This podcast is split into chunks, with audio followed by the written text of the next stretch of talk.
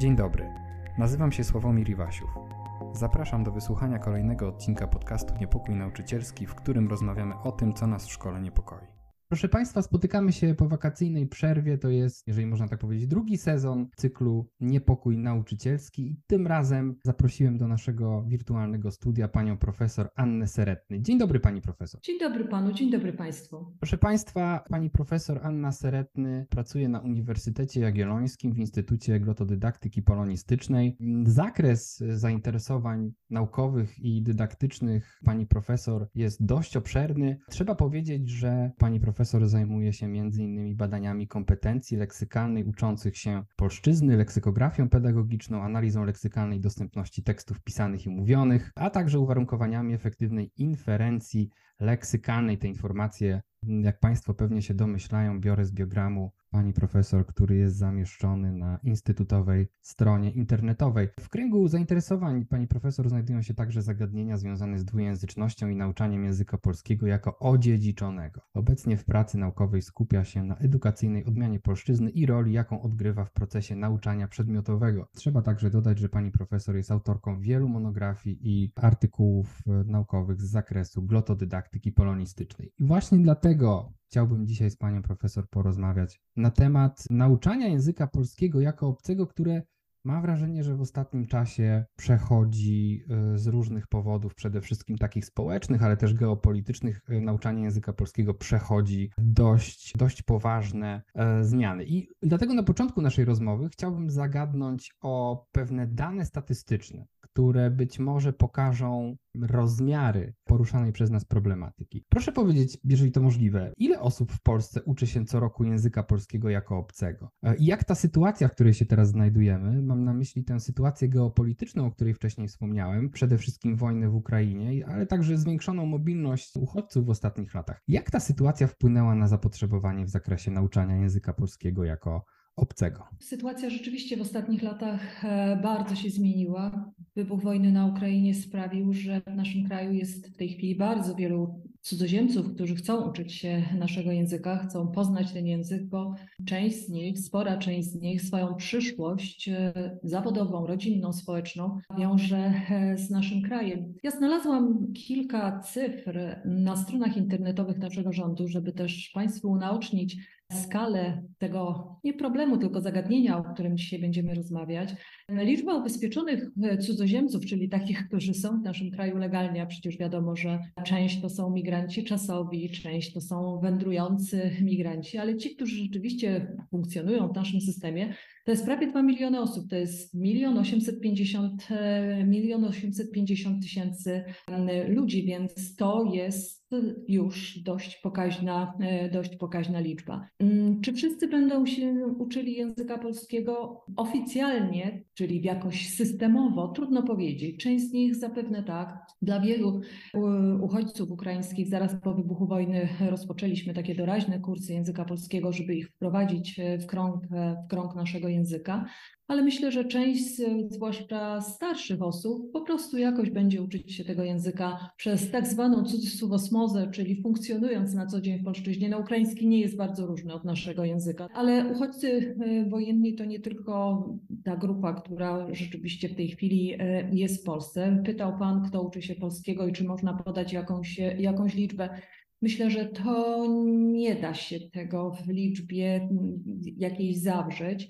Można tylko punktowo pokazać różne obszary, w których cudzoziemcy rzeczywiście pobierają naukę języka polskiego. Samych studentów obcokrajowców w Polsce mamy w tej chwili, według oficjalnych danych, około sto pięć tysięcy. Nie wszyscy z nich studiują po polsku, ale sześćdziesiąt procent tak, także to już jest kilkadziesiąt tysięcy ludzi. Po dwa tysiące czwartym roku współczynnik umiędzynarodowienia polskich uczelni bardzo wzrósł, jest to w tej chwili prawie osiem procent, zaczynaliśmy ledwo z połową procenta. To są studenci, no a dzieci w zeszłym roku w polskich szkołach było prawie sto dziewięćdziesiąt tysięcy samych ukraińskich dzieci, tak, czyli tych, które trafiły razem z rodzicami po wybuchu wojny do kraju i ciągle do naszego kraju trafiają. sto dziewięćdziesiąt tysięcy to już też jest pokaźna liczba, żeby Państwu powiedzieć, jak bardzo ona jest różna od tej, która kiedyś była. To w roku dwa tysiące osiemnastym dwa tysiące dziewiętnastym, w tym roku szkolnym, czyli tym przedcovidowym, COVID jest taką cezurą,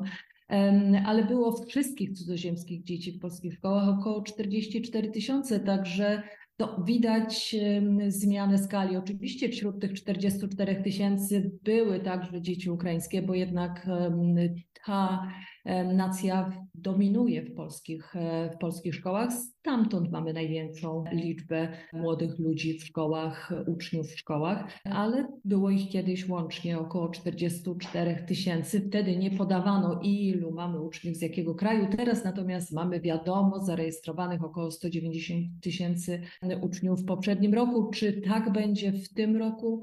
Trudno powiedzieć, ale myślę, że ta liczba może się albo zwiększyć, albo zmniejszyć, bo jednak część ludzi wraca. Ja sama miałam rodzinę ukraińską w domu, która jak tylko Czernichów został wyzwolony, zapakowała się ze wszystkimi walizkami i wróciła do kraju, ale wiadomo, że nowi przyjeżdżają, rodziny się łączą, także na pewno dzieci ukraińskich, uczniów ukraińskich w polskich szkołach będzie bardzo dużo. I w związku z tym będzie też zwiększało się zapotrzebowanie na uczenie języka polskiego. Przepraszam, że wchodzę pani profesor w słowo. Ta sytuacja zwiększonej mobilności, zwiększonego napływu cudzoziemców do Polski zmienia rozmaite obszary życia społecznego, w tym edukację. I może spróbujmy powiedzieć słuchaczkom, słuchaczom naszego podcastu, na czym polegają takie zasadnicze różnice w uczeniu języka polskiego jako przedmiotu szkolnego dla uczniów polskich, tego przedmiotu, którego no, wszyscy się uczyliśmy na jakimś tam etapie swojego życia i przez pewien okres yy, znaczny swojego dorastania i dojrzewania i studiów często. Na czym polega ta różnica w uczeniu języka polskiego jako języka rodzimego, a uczeniu polskiego jako języka obcego? Może zacznijmy od tego, że chociaż wszyscy na pewno chodziliśmy do szkoły i przynajmniej przez dwanaście lat uczyliśmy się, uczyliśmy się w szkole i przez dwanaście lat ten przedmiot język polski pojawiał się w naszym harmonogramie. Liczba tych godzin była różna, prawdopodobnie cztery, pięć tygodniowo zawsze ich, zawsze ich było. Ale wszyscy przyszliśmy, mówię tutaj o dzieciach polskiego pochodzenia, wychowywanych w polskich, w polskich rodzinach, gdzie mama i tata na co dzień mówią po polsku, a całe sąsiedztwo także mówi po polsku. Dzieci te przychodzą do szkoły ze znajomością języka, języka mówionego. Mniej więcej około siódmego, szóstego, siódmego roku życia ten język już jest w pełni rozwinięty. To jeszcze pewne struktury mogą być nie do końca, powiedziałabym, zinternalizowane, czyli jeszcze dzieci mogą mieć czasami problemy, na przykład z trybem warunkowym, gdzieś im się ta, te końcówki jeszcze mylą, ale tak na co dzień komunikują świetnie, są w stanie opowiadać o, o wszystkim, co się wydarza, co się wydarzyło, co się wydarzy. Oczywiście ta sprawność komunikacyjna u dzieci bywa różna, ale jest u wszystkich. Ze wszystkimi dziećmi możemy się przecież po polsku porozumieć. I zaczynamy rozwijać znajomość tego języka, tak? Dzieci zaczynają poznawać też coraz więcej słów, poznają nowe struktury, uczą się ładniej mówić po polsku, prawda? Bo jak zaczynamy, to dzieci opowiadają i byłem u babci, i wtedy babcia powiedziała, i dziadek to zrobił, i razem poszliśmy, i a potem, potem, potem, prawda? No i uczymy się mówić, a przede wszystkim pisać, tak? Zdecydowana większość dzieci, która przychodzi do szkoły, pisać i czytać umie bardzo słabo. Oczywiście, że w zerówce pierwsze kroki poczyniają, ale to szkoła jest odpowiedzialna za alfabetyzację, tak? Czyli za to, żebyśmy się nauczyli w tym języku, w tym języku czytać. Więc po, język nam się rozwija, tak? Na tym przedmiocie język polski, język się rozwija, poznajemy, poznajemy go od kuchni, tak? Dzieci poznają też metajęzyk, uczą się, że czas jest teraźniejszy, przyszły i przeszły. Um, uczą się, jak się nazywają przypadki, um, prawda? Uczą się budować nowe słowa, ale też jednocześnie czytają rozmaitego rodzaju teksty. Czyli powiedziałabym, że w szkole podstawowej uczymy się i języka, ten język się rozwija, bo y, poznajemy y, jego tajniki, ale też rozwija się dzięki temu, że czytamy. Jak idziemy już do liceum, to właściwie nauka o języku przestaje istnieć, tak? Przestajemy się uczyć języka jako takiego, zaczynamy uczyć się literatury polskiej. Oczywiście dzięki temu też ten język się też rozwija, ale gdzieś milcząco zakłada się, że on już jest na tyle rozwinięty, że teraz już można czytać teksty literackie, dyskutować na ich temat i dzięki temu znów ten język się rozwija. Natomiast no, jak cudzoziemiec trafia do polskiej szkoły, to komunikacja z nim jest żadna. No, jeśli oczywiście jest to dziecko ukraińskie i słyszy podobne słowa, to pewne słowa, pewne struktury no, można założyć, że, że zrozumie, ale jeśli dziecko jest, nie wiem, wietnamskie, arabskie, angielskie, szwedzkie, to komunikacji tutaj właściwie nie ma żadnej i trzeba ten język zbudować od samego początku, tak? Trzeba to, z czym dzieci polskie do szkoły przychodzą, u tych dzieci cudzoziemskich trzeba to rozwinąć, tak? Trzeba zacząć naukę od podstaw, od komunikowania w podstawowych sytuacjach komunikacyjnych, od poznania podstawowych słów, podstawowych struktur, żeby ta komunikacja w ogóle była możliwa. I to, co jest bardzo różne na dydaktyce języka polskiego jako obcego i dydaktyce języka polskiego jako rodzimego, to ten komponent literacki, tak? Jeśli w dydaktyce języka obcego, polskiego jako obcego, teksty literackie gdzieś się pojawiają,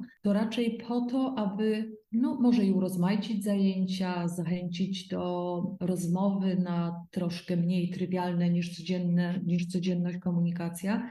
Natomiast no, nie, historia literatury polskiej nie jest częścią dydaktyki języka polskiego jako, jako obcego.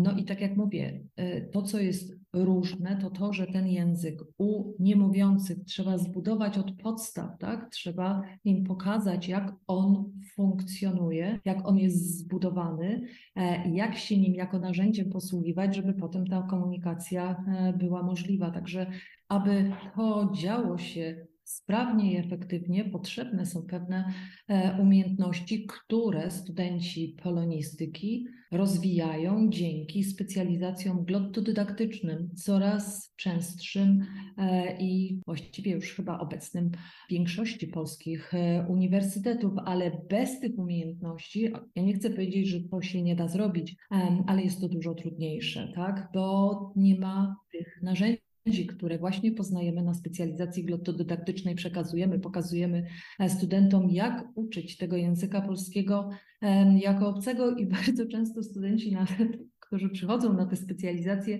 mimo że bardzo niekiedy dobrze znają język od strony systemowej, bo są po jednym, drugim, trzecim kursie opisówki, nagle uświadamiają sobie, że choć wszystko albo dużo o języku wiedzą, to jednak jak to zrobić, żeby komuś ten język przybliżyć, o, to z tym jest problem i, i tego rzeczywiście muszą się nauczyć. I dlatego teraz chciałbym wejść na ten poziom, nazwijmy to meta naszych, naszych rozważań. Wiem, że w przygotowaniu znajduje się Pani książka pod tytułem Polszczyzna jako język szkolnej edukacji w perspektywie glottodydaktycznej i w tym tytule uwagę zwraca to pojęcie języka szkolnej edukacji. Chciałbym to Państwu przybliżyć wspólnie z Panią Profesor, ten, ten termin, to pojęcie. Chciałbym Panią poprosić o zdefiniowanie tego terminu język edukacji szkolnej, ponieważ wydaje mi się, że to jest intrygująca kwestia i tak jak ja to rozumiem, to, to pojęcie, to jest taki odmienny kod wewnątrz języka, którym posługujemy się na co dzień, odmienny kod od tego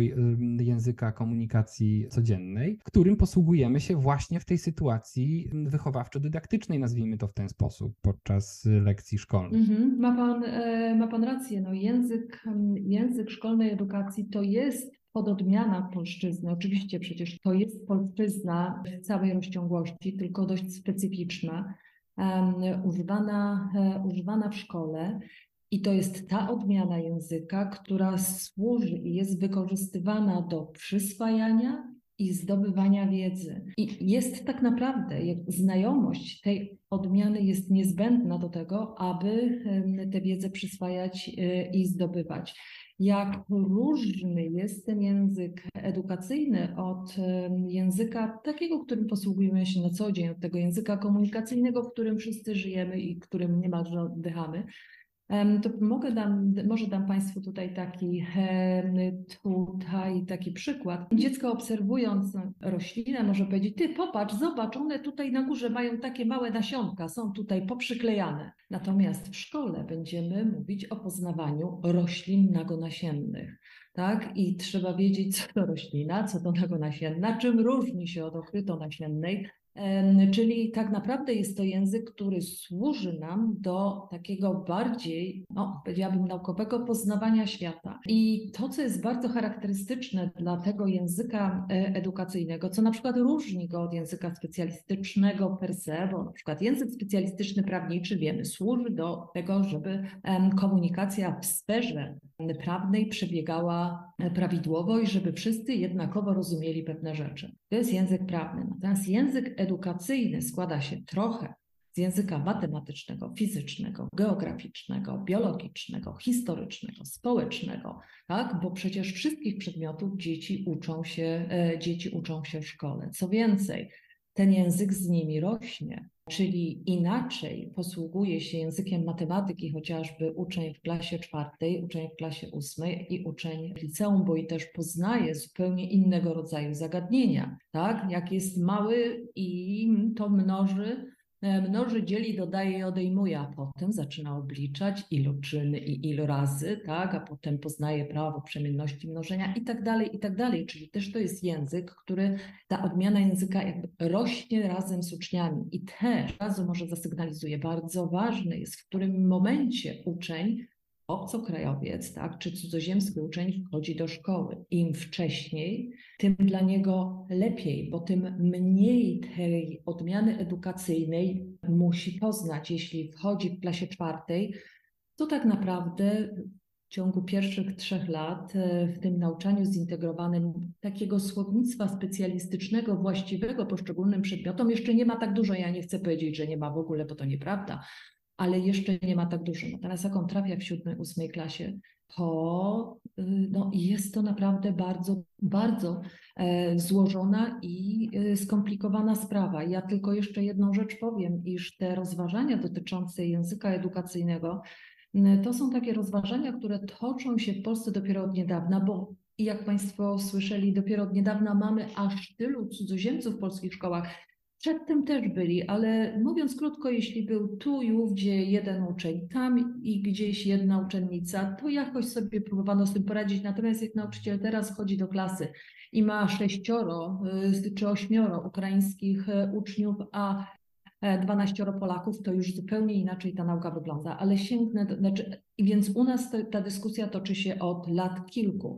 W krajach, które mają zdecydowanie dłuższą historię imigracji, na przykład w Stanach Zjednoczonych, to też nie jest tak, że ta dyskusja toczy się od czasów niepamiętnych, ale przynajmniej od lat osiemdziesiątych, kiedy to, proszę Państwa, jakoś pierwszy raz pochylono się nad tą sprawą i zauważono, że dzieci cudzoziemskie, które trafiały do amerykańskich szkół wówczas, dość szybko łapały ten angielski, uczyły się komunikować i nie miały specjalnego problemu w nawiązaniu kontaktów z rówieśnikami, z nauczycielami, w uczestniczeniu w tym wszystkim, co dzieje się, nie wiem, na przerwie, nazwijmy to umownie. Natomiast z roku na rok, mimo że uczyły się grzecznie, mimo że były w tym języku zanurzone, obserwowano, że osiągają dużo słabsze wyniki niż ich jednojęzyczni rówieśnicy. I Jim Cummings, to jest taki kanadyjski badacz, zwrócił uwagę na to, że nie jest to możliwe, żeby wszystkie dzieci cudzoziemskie były mniej inteligentne niż rodzimi użytkownicy języka, a tak naprawdę zdecydowana większość tych dzieci cudzoziemskich osiągała bardzo słabe rezultaty. No i on wówczas pochylił się nad tą kwestią i tak naprawdę od, jego, od niego wszystko się to w dużej mierze zaczęło, bo on jako pierwszy pokazał różnicę między codziennym językiem komunikacyjnym, a właśnie tym językiem edukacyjnym, o którym dzisiaj rozmawiamy. On jako pierwszy zrobił badania, które potem były, no, może nie tyle powielane, co robiono tak zwane follow-up studies, czyli idąc tym samym tropem, bardzo często dochodzono do podobnych wniosków. Otóż, proszę Państwa, ten codzienny język, czyli nasza codzienna płaszczyzna komunikacyjna, jest do opanowania przez cudzoziemskie dzieci zanurzone w niej, bo wiadomo, że funkcjonują w szkole niemalże przez cały dzień, nie, nie, niekiedy. Czasami jeszcze na placu zabaw także funkcjonują z rówieśnikami. Mniej więcej um, potrzebują około, Cummings stwierdził, że dzieci potrzebują mniej więcej około dwóch lat na to, żeby nadgonić w tej komunikacyjnej dogonić w tej komunikacyjnej odmianie języka swoich rówieśników. Oczywiście to jest około, bo jeśli ten język jest odległy bardzo od tego kodu docelowego, prawda, czyli na przykład, nie wiem, arabskojęzyczne dzieci będą potrzebowały może dwa lata, może trochę więcej, żeby dogonić rówieśników w tej komunikacyjnej odmianie. Ukraińskie dzieci będą potrzebowały trochę mniej ze względu na bliskość typologiczną i genetyczną polszczyzny i ukraińskiego. Ale to jest mniej więcej około dwóch lat. Natomiast Cummings stwierdzi, że aby o te cudzoziemskie dzieci dogoniły rówieśników w edukacyjnej odmianie języka, potrzebują na to pięć do siedmiu lat. I jeśli nie zostanie im udzielone odpowiednie wsparcie, bo tam, proszę Państwa, same słowa, które dzieci muszą poznać, liczymy w dziesiątkach tysięcy. Dziecko, chodząc do szkoły rocznie, poznaje około, tak wynika z badań, trzech do czterech tysięcy nowych wyrazów, a idąc do szkoły zna ich przeciętnie około czterech do sześciu. Więc proszę sobie wyobrazić, jeśli cudzoziemiec trafia do szkoły w klasie siódmej, jakie trudności piętrzą się przed nim, żeby mógł stanąć w szranki edukacyjne ze swoimi rówieśnikami. A brak wyrównywania szans edukacyjnych zazwyczaj kończy się kłopotami społecznymi. To jeszcze może o tym wyrównywaniu szans powiemy za chwilę, ale rodzą mi się kolejne pytania w związku z tą definicją, którą pani profesor tutaj przed nami buduje. Proszę powiedzieć, bo z tego, co jestem w stanie właśnie wyinterpretować z tej pani definicji, ta różnica, czy ta odmienność języka standardowego i języka edukacji szkolnej opiera się przede wszystkim na różnicach leksykalnych. To znaczy to słownictwo, którego używamy w szkole, jest na tyle specjalistyczne, że możemy powiedzieć, że ono w mniejszym stopniu występuje w, w tym języku komunikacji codziennej. Czy w związku z tym i na ile język edukacji szkolnej różni się na przykład od socjolektu, od tego języka specjalistycznego grupy społecznej, jaką są nauczycielki, nauczyciele, i czy i w jakim zakresie jest na przykład tożsamy z gwarą nauczycielską czy gwarą uczniowską? Jak te pojęcia się krzyżują ze sobą? Znaczy, ja nawet mówię gwarą nauczycielską w cudzysłowie. Ja wiem, ale no, nawet tutaj bym nie próbowała wprowadzać tego pojęcia gwara nauczycielska, gwara uczniowska, chociażby z jednego względu, że jeśli mówimy gwara, to zazwyczaj odnosimy się do języka mówionego, tak? A tu um, zdecydowana większość życia uczniowskiego to jest obcowanie z językiem pisanym. Oczywiście, że nauczyciele wygłaszają różnego rodzaju pogadanki, nauczyciele rozmawiają z uczniami, nauczyciele także posługują się językiem, językiem mówionym, ale jak kiedyś słusznie zauważono, ten język mówiony w szkole jest bliższy językowi pisanemu, tak? I chyba sam Cummings kiedyś powiedział, że w szkole uczymy uczniów mówić językiem pisanym, a sami Państwo wiedzą, jak różne są wymagania języka pisanego. To nie ulega wątpliwości, że obszar leksyki, którego Pan dotknął, jest tym obszarem, który no, rzuca się w oczy jako pierwszy, tak? No wiadomo, że trzeba poznać bardzo dużo nowych słów, nowych terminów. Kiedyś w latach, z końcem lat osiemdziesiątych profesor Jaworski ze swoim zespołem badał obciążenie terminologiczne podręczników szkolnych. To były lata osiemdziesiąte, koniec lat osiemdziesiątych. Ci z Państwa, którzy te lata pamiętają jeszcze jako swoje lata szkolne albo, albo około swoich lat szkolnych, to wiedzą, że wtedy podręcznik do fizyki był jeden na całą Polskę, podręcznik do polskiego był jeden na całą Polskę. Wszyscy uczyliśmy się w liceum z tych samych podręczników, w podstawówce z tych samych podręczników do geografii, do historii. Sprzedawało się te podręczniki z roku na rok, więc trochę łatwiej było zbadać e, tak naprawdę ile tego, tych, tej, tej terminologii było w słownikach, bo był jeden podręcznik do klasy piątej, do geografii, szóstej, siódmej i tak dalej. Ale z tych badań zespołu profesora Jaworskiego wyniknęło, że od czwartej do ósmej klasy szkoły podstawowej, bo liceum nie zostało objęte badaniami, czyli mamy klasę czwartą, piątą, szóstą, siódmą, ósmą, pięć lat nauki szkolnej, samych terminów dzieci poznawały około jedenastu tysięcy samych terminów. A przecież wiadomo, że nazwy własne to nie terminy. A ileż nazw własnych trzeba poznać na geografii, na historii, na języku polskim, prawda? Więc to jest, to jest kolejna rzecz. A przecież, żeby mówić o tej rzeczywistości i posługiwać się tymi terminami, trzeba poznać całą szeroką gamę czasowników, prawda? I żeby też precyzyjnie opisywać, i to już nie są terminy, trzeba poznać też szeroką gamę przymiotników, bo Państwo poloniści na pewno będą się uśmiechać, ale znają takie wypracowania dzieci, że pojechały na wycieczkę i było fajnie, bo pani była fajna, a potem fajny zamek zobaczyli i w ogóle fajnie było pogadać w, w autobusie i fajnie się wszystko odbyło, tak? I potem trzeba pisać opowiadanie raz jeszcze, żeby zastąpić to słowo fajnie innymi różnymi przymiotnikami, no właśnie pokazać w ten sposób swoją, swoje bogactwo słownikowe. Ale wracam do leksyki. Tak, leksyka stanowi takie bardzo ważne, taki bardzo ważny element tego języka edukacyjnego.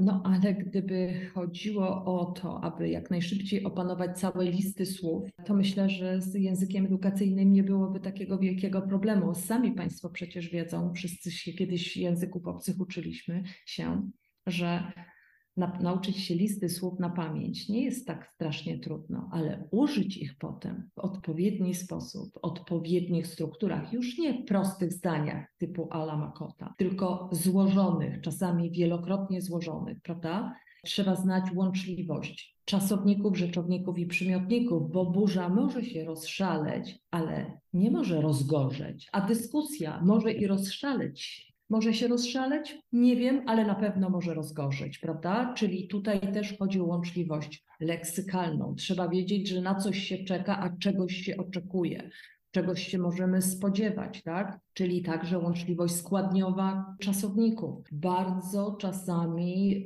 skomplikowane wskaźniki zespolenia, które występują w podręcznikach i których także używają nauczyciele. No kto na co dzień mówi nie tyle, ile.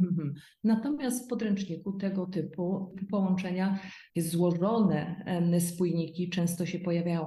Więc to nie jest kwestia tylko Tylko i wyłącznie słownictwa, ale także umiejętności posługiwania się tym słownictwem, czyli budowania zdań, budowania struktur, których te słowa będą użyte poprawnie od strony gramatycznej, bo to też ważne, czyli w odpowiednich przypadkach, w odpowiednich, z odpowiednimi końcówkami, ale także w tych zdaniach nie, do, nie będzie dochodziło do naruszenia łączliwości leksykalnej, która to łączliwość leksykalna nie jest oparta na zasadach, jest oparta na uzusie. Nie dalej jak parę dni temu jechałam autobusem i cudzoziemiec na pewno poprosił mnie o zaznaczenie biletu. No dlaczego nie zaznaczamy biletu w autobusie? Bo go kasujemy. A dlaczego kasujemy? No właściwie odpowiedź brzmi, bo tak. Mhm.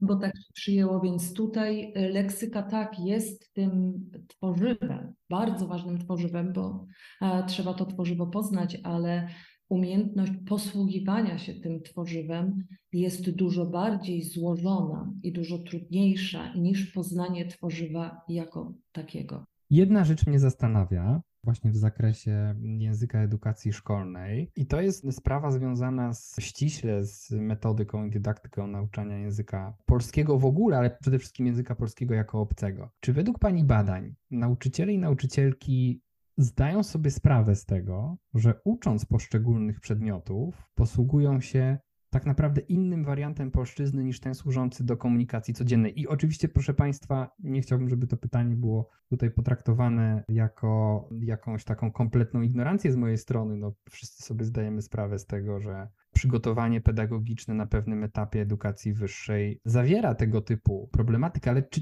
to nie jest trochę tak, że, i tutaj mogę się narazić nauczycielkom i nauczycielom, czy to nie jest trochę tak, że czasami pracując w szkole czy na uniwersytecie, mówię też myśląc o sobie, że jesteśmy jak ten bohater komedii Moliera, mieszczanin szlachcicem, który nie wiedział, że mówi prozą? Ja myślę, że jako nauczyciele jednak w większości albo może nawet w całości zdajemy sobie sprawę, że ten język, którym posługujemy się w szkole, jest trochę inny niż ten język, którym posługujemy się na co dzień, bo i też zagadnienia, które poruszamy w szkole, są inne niż te, którymi żyjemy na co dzień, prawda? Jeśli sobie uświadomimy, o czym rozmawia się na co dzień, to to są takie bardzo proste i trywialne sprawy. To jest nasza codzienność, tak? Zastanawiamy się, co zrobimy, co zrobiliśmy, co było ciekawego, co, co przeczytamy, gdzie pójdziemy. I ten język jest taki no, prosty, uwewnętrzniony, ale bardzo niewyrafinowany. Natomiast wiemy, że mówiąc do uczniów, staramy się mówić inaczej, mówimy też o innych zupełnie zagadnieniach i to samoistnie, myślę, przechodzimy z jednego wariantu na drugi. Jestem absolutnie przekonana, że, no, że wszyscy nauczyciele są tego świadomi, wierzę w to głęboko. Natomiast myślę, że nie wszyscy nauczyciele zdają sobie sprawę z tego, że są nauczycielami języka. I rezerwują to nauczanie języka, albo ich zdaniem języka to nauczają językowcy, tak? Czyli języka w szkole naucza polonista, no ewentualnie anglista, tak? W każdym razie ktoś, kto w nazwie przedmiotu ma słowo język, on jest od języka, a pozostali są od geografii, historii, matematyki i różnych innych przedmiotów. I to jest nie do końca tak, bo każdy nauczyciel, niezależnie od tego, jakiego przedmiotu uczy, jest nauczycielem języka, bo w języku dokonuje się poznanie wiedzy. Za pomocą języka ta wiedza jest przekazywana. To w języku uczeń ma pokazać, że wiedzę opanowa, prawda? Czyli jeśli on nie potrafi czegoś zwerbalizować, to bardzo często w przypadku polskich dzieci mówimy, że nie nauczył się, tak? Nie umie, nie nauczył się. Rzadko uświadamiamy sobie, ja tu też to mogę mówić inkluzywnie, bo to jest zagadnienie, którym zajmuję się dopiero od, od niewielu lat i też nie zdawałam sobie z tego sprawy, jak bardzo ujęzykowiony jest proces poznawania wiedzy, tak? Wiedzy poznajemy dzięki językowi, ale też dzięki temu, że poznajemy wiedzę, język się rozwija i to jest takie samo napędzające się koło, które jeśli jest dobrze naoliwione, to zaczyna się toczyć, toczyć coraz szybciej. Także my, myślę, że to, co nas w najbliższej przyszłości czeka, to już dzieje się w krajach, w których te y, tradycje imigracyjne y, są dużo dłuższe. Tam ten komponent językowy jest y, jakby dodawany do procesu kształcenia nauczycieli przedmiotowych, tak? Czyli biolog także ma jakieś zajęcia, czy też blok zajęć, na których dowiaduje się, jak działa język na jego przedmiocie, tak? Co może stanowić trudność, bo to nie tylko same słowa. Tak? I patrzy wtedy na swój przedmiot, uczy się patrzeć na swój przedmiot przez pryzmat, przez pryzmat języka, nie tylko przez pryzmat meritum, nie tylko przez pryzmat wiedzy, którą ma przekazać, tylko tę wiedzę przekazuje właśnie w języku i sposób przekazywania tej wiedzy ma charakter językowy i im lepiej sobie to uświadamiamy, tym jesteśmy w stanie no, sprawniej nieść niekiedy pomoc uczniom, którzy z językiem mają problem. I tutaj też chciałabym jedną rzecz zaznaczyć, iż w dokumentach Rady Europy i w publikacjach Rady Europy te, te kwestie językowe ostatnio bardzo mocno wybrzmiewają, dlatego że no, może nie stwierdzono, że ten język, sposób operowania językiem, stopień znajomości języka, ale właśnie tego języka w odmianie edukacyjnej bardzo często decyduje o sukcesie albo o porażce edukacyjnej uczniów i ta porażka edukacyjna uczniów częściej jest udziałem właśnie dzieci z doświadczeniem migracji, ale także bardzo często dzieci z tak zwanych, ja tutaj się posłużę tym określeniem, z dokumentów Rady Europy, z mniej uprzywilejowanych społeczności, tak, warstw społecznych, bo nie w każdym języku, bo są rodziny, w którym na co dzień mówi się trochę językiem edukacyjnym. Roztrząsa się pewne problemy, argumentuje się, mówi się o peregrinacjach, które nas dzisiaj czekają. No, prawda? Czyli ten język jest taki no, właśnie bliższy językowi edukacyjnemu i te dzieci zazwyczaj w szkole miewają mniej problemów, bo one do tego języka są nawykłe.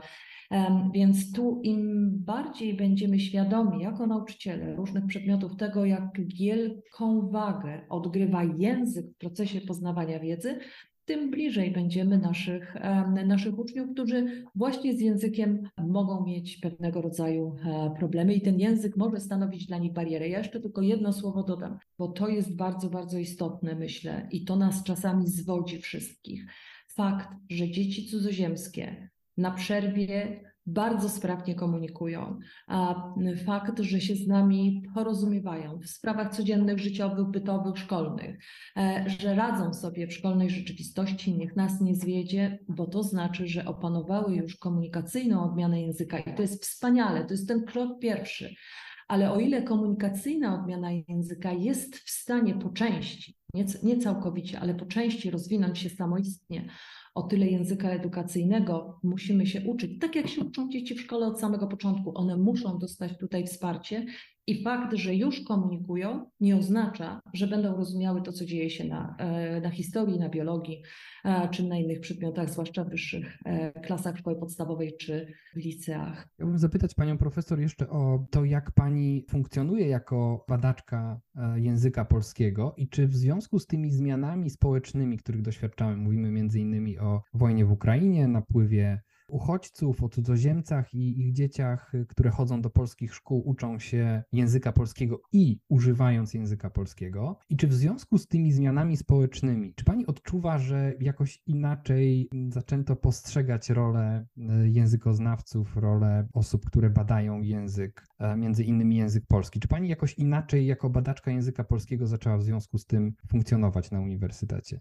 Myślę, że myślę, że troszeczkę inaczej na pewno, dlatego że potrzeba zrodziła naszą wzmożoną obecność, jeśli mogę tak powiedzieć. Coraz więcej jest różnego rodzaju spotkań naukowych, coraz więcej jest różnego rodzaju um, konferencji, na których sprawy polszczyzny jako języka nierodzimego wybrzmiewają z coraz większą mocą. No mogę tutaj powiedzieć, że no, kilka tygodni temu, bo w połowie, w połowie lipca miał miejsce Światowy Zjazd Polonistów. On miał miejsce właśnie w Krakowie, gdzie poloniści zagraniczni i krajowi rozmawiali o języku polskim funkcjonującym w przestrzeni międzynarodowej, światowej. I tu chciałabym właśnie zaznaczyć, że sekcje glottodydaktyczne, czyli tego, jak funkcjonuje ten nasz język, jak poznaje się ten nasz język, jakie problemy mogą mieć ci, którzy ten język poznają, jak kontekst, w którym poznają, wpływa na to, jak szybko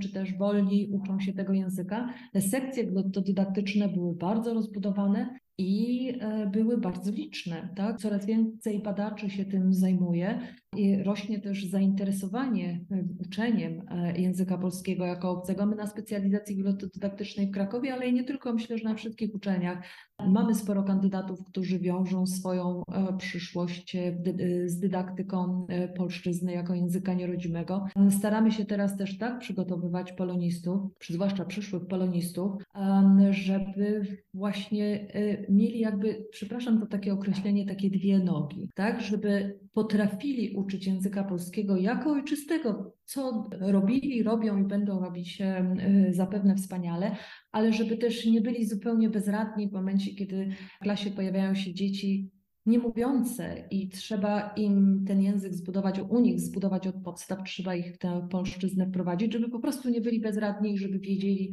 wiedzieli jak to robić. No i mam nadzieję, że coraz więcej będzie, coraz więcej będzie takich, takich nauczycieli. Staramy się też właśnie, no zobaczymy, mamy nadzieję, że taki pierwszy kurs, tutaj pan profesor Przemysław Gębal z Warszawy próbuje taki kurs zorganizować i miejmy nadzieję, że będzie. To będzie kurs online, przeznaczony dla nauczycieli przedmiotowych, na którym właśnie będziemy pokazywali moc sprawczą języka na matematyce, fizyce i chemii, żeby pokazać, uwrażliwić, uwrażliwić nauczycieli przedmiotu na język, tak? Bo jak kiedyś rozmawiałam ze swoją koleżanką matematyczką i powiedziałam, że ona przecież uczy języka, no jak to, jakiego języka, przecież ja uczę matematyki, ale w momencie refleksji, no właściwie tak, no masz rację i z...